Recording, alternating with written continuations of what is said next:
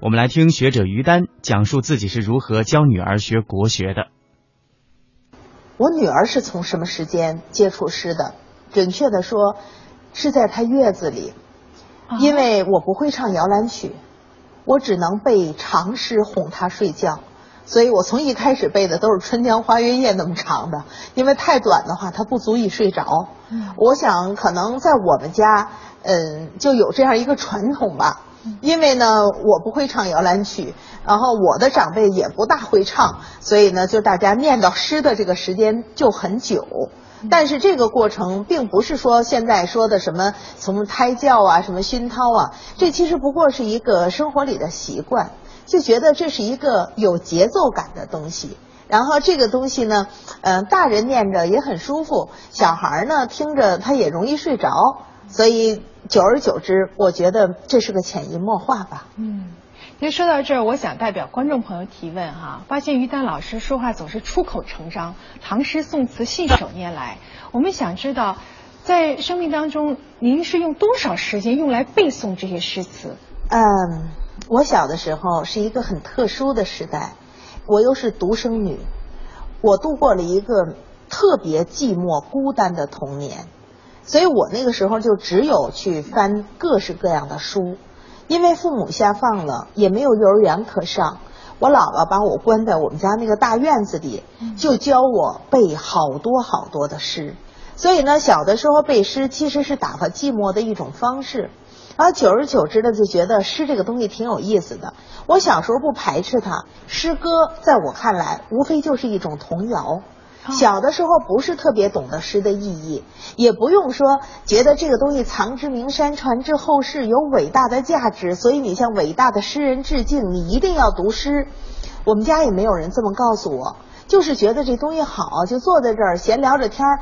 我姥姥东北人哈、嗯、然后他就经常看着外头就说，哎，你看那个外头那个天儿多好啊，今儿那个出太阳了，说那个胡同口有好些唠嗑的，有好些卖单的，那个姥姥教你念首诗吧，这都是东北话哈。对对，我就觉得那个别人在什么卖单唠嗑的时候，我姥姥可能就随手就告诉我一首诗。嗯嗯，我也就是把它当儿歌的。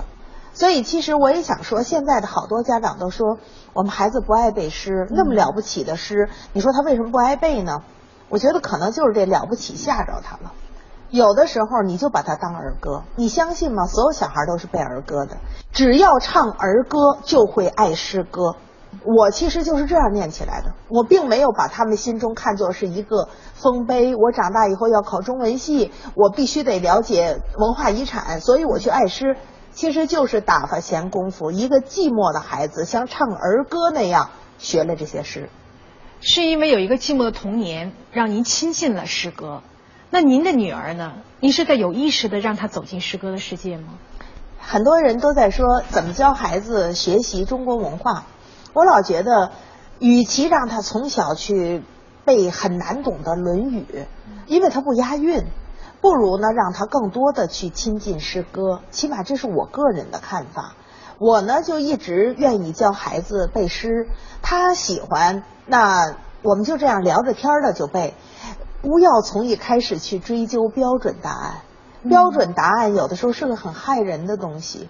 我有时候想，作为老师我理解标准答案的重要性，但作为妈妈我希望我的孩子晚一点进入标准答案这个框格，我希望他自由想象更多一点。您的意思是即便他背错了，按照他的理解把唐诗宋词给改了，嗯，你也不太在意。你知道他背出过什么吗？他要背长诗，然后呢我说蜀道难长哈，他说这个噫吁兮蜀道之难，难于上青天。我女儿说，哎呦喂，蜀道往南直接上青天。其实我也没有训过他胡说八道，我们俩就笑呗，就抱在一块儿嘎嘎的笑，就从床上滚到地下。他有时候故意逗我，他知道他现在理解力比小时候强了，嗯，他知道大概是那个意思，嗯，所以呢他被这个但见悲鸟号古木，嗯，雄飞雌从绕林间，嗯，然后他还真理解了，他说公的母的飞在大树边，那他肯定没错，嗯，他就是这意思，嗯，所以呢他爱说什么你就让他说，然后他能嘎嘎的笑着，后拽着你手转圈儿，从床上滚到地板上，啊，那么乐着，然后就拍着大腿蹦着说：“妈，你接着教我，接着教我。”他既然让你接着教，你干嘛不让他们背啊？这个过程他不是很快乐吗？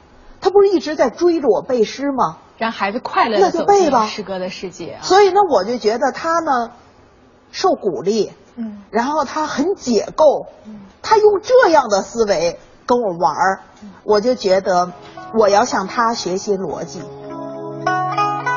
刚才呢，我们听到于丹啊讲述他在教女儿学诗词的过程当中，母女之间的这种天伦之乐，也看得出来呢，诗词带给的我们不仅仅是有美的享受，同时呢，还有很多生活的乐趣。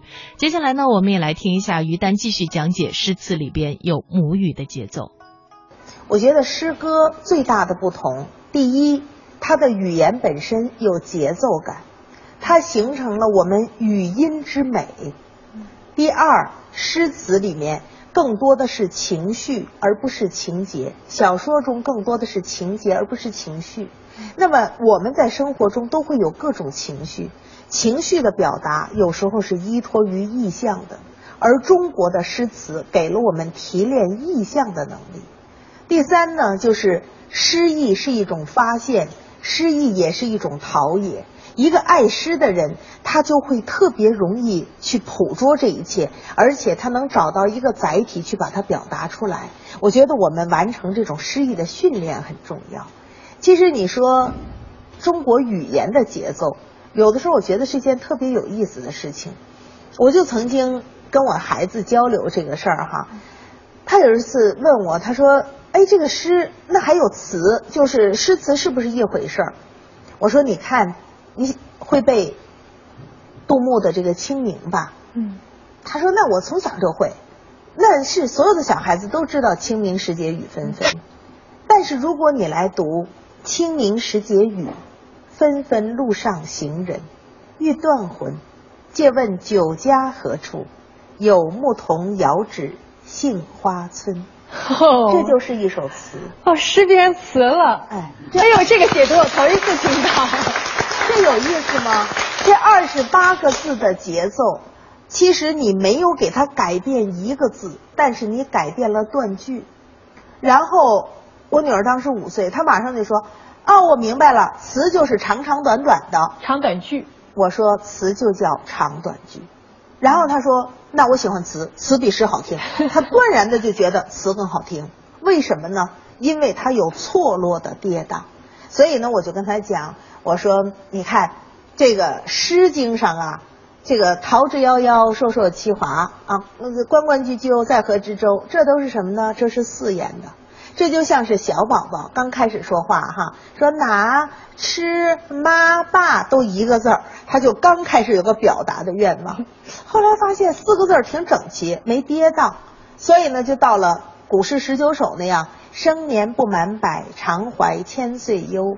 昼短苦夜长，何不秉烛游？哎，出五言了，五言就不均衡，开始跌宕了。发现五言还不够，然后就出了我们最熟悉的这些七言了。七言还不够，就出现长短句了。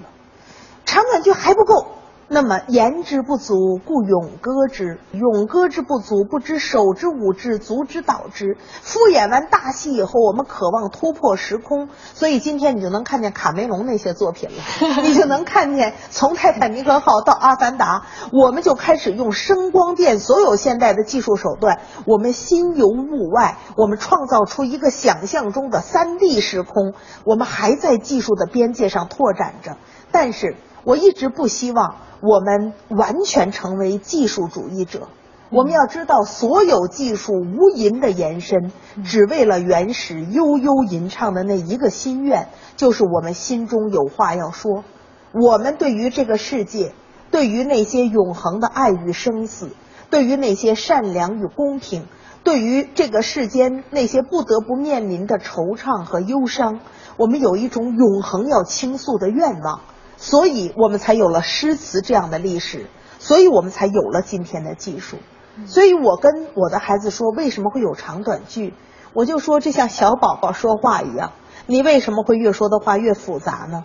从诗到词，它的跌宕错落就是这样由来的。所以我说，诗词里有我们母语的节奏。